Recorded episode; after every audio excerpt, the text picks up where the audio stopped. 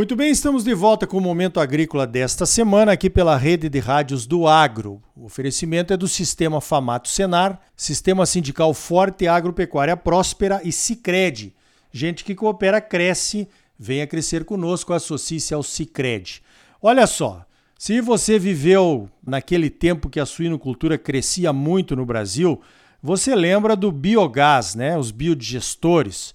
Hoje, praticamente um projeto de suinocultura ele já vem pronto, né, com um projeto junto de produção de energia através do biogás. Isso tem inúmeras vantagens econômicas e ambientais também.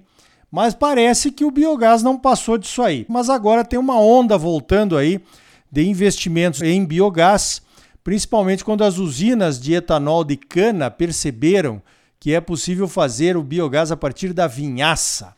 Então eu chamei para conversar o presidente da Associação Brasileira do Biogás, a Abiogás, o Alessandro Gardeman. Vou começar perguntando para ele. Alessandro, é uma nova onda de investimentos em biogás, essa nas usinas de etanol de cana? Bom dia. Bom dia, Ricardo. É, tomara que seja um tsunami, não só uma onda. Eu acho que veio agora a gente está fazendo o, negócio da maneira correta, né? Você teve diversas iniciativas de biogás no Brasil nos últimos 30, 40 anos, né?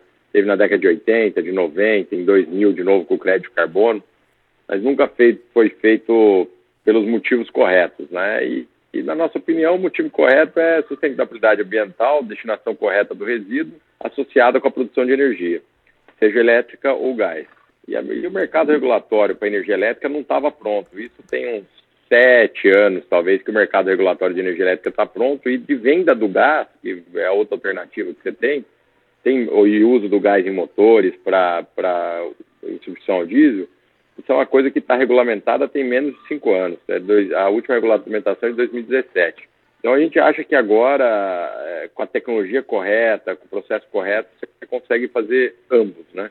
É tratamento ambiental de, de, é, adequado associada à produção de energia elétrica e, e combustíveis é, sustentáveis, né?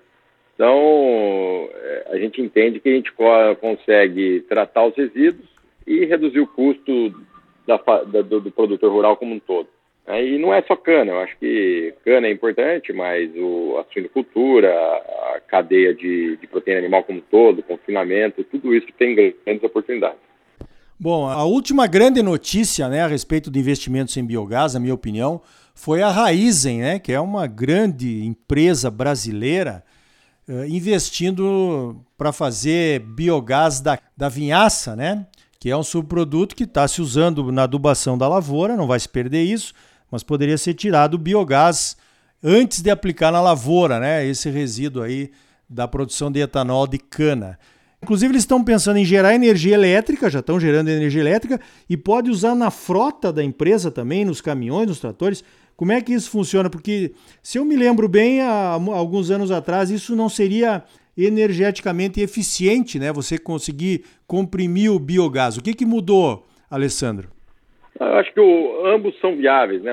Ambos são, são, tem que ser realizados, né? Acho que a produção de energia elétrica, o importante é fazer de maneira eficiente. Então, ter certeza que você está maximizando toda a sua produção de energia e toda a sua produção de gás. Esse que é o, é o segredo da cadeia. Né? A gente precisa analisar bem como vai ser feito, né? E, e, sempre fazer da maneira correta e usando a tecnologia adequada. Eu acho que esse é o principal. E agora, a gente tem 80 associados na associação, está a cadeia inteira aqui presente. Então, hoje você tem tecnologia adequada e soluções adequadas para o setor. Muito bom. E tem outras usinas interessadas também em, em começar a produzir o biogás, Alessandro?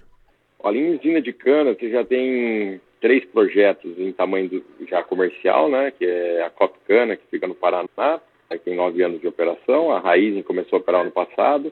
A Cocal, que começa a operar esse ano.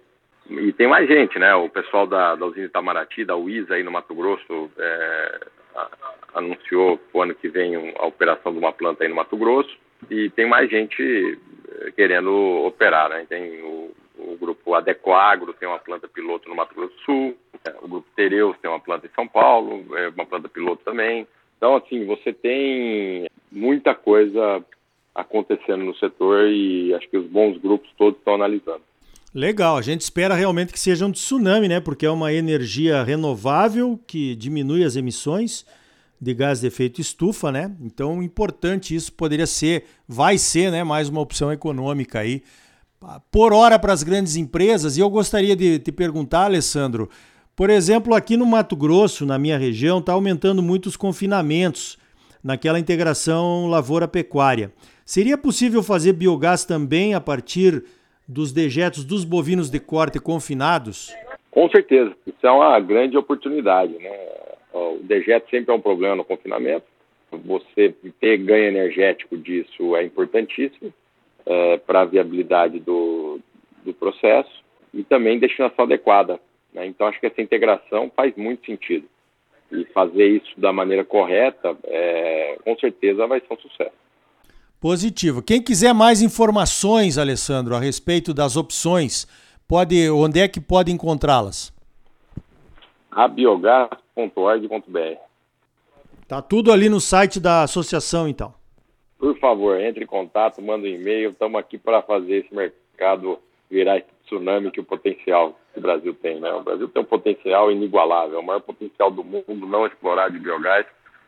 Podíamos substituir 70% do diesel brasileiro só com o gás desperdiçado hoje. Então, é, temos que fazer isso agora acontecer da maneira correta. É, com certeza. Eu costumo dizer que aqui no Mato Grosso, por exemplo, nós estamos sentados num pré-sal de. É, um, um pré-sal de energia renovável, né? Temos a, é o etanol de milho, o etanol de cana, temos o biodiesel, temos o biogás, temos a energia solar e nós estamos ainda trazendo óleo diesel de caminhão lá de São Paulo para queimar aqui. Esse é um absurdo, né, Alessandro? Exatamente, é um absurdo. Então tá aí, tá dado o recado. A gente espera que realmente esses investimentos em biogás sejam uma tsunami. Conversei então com o Alessandro Gardeman, ele é o presidente da Associação Brasileira do Biogás, a Abiogás. Alessandro, parabéns pelo trabalho, obrigado pela tua participação aqui no Momento Agrícola. Tá bom, valeu, obrigado. Um abração, Ricardo, obrigado pela oportunidade. Olha só, o biogás certamente vai ter um papel importante nessa transição para a energia renovável no Brasil e no mundo. Algumas transportadoras já estão investindo em caminhões que usam o gás natural veicular ou o biometano como combustível. O biometano pode ser produzido a partir do biogás e emite até 95% a menos CO2 equivalente do que o diesel. A Scania está mostrando ao Brasil que pelos próximos anos o caminhão movido a gás será um caminho sem volta. A Scania já oferece um caminhão a gás desde 2019 e vendeu 50 unidades em 2020.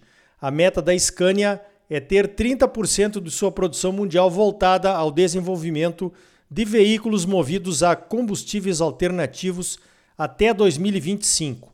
Os motores a gás têm força e rendimento semelhantes aos motores a diesel e são 20% mais silenciosos.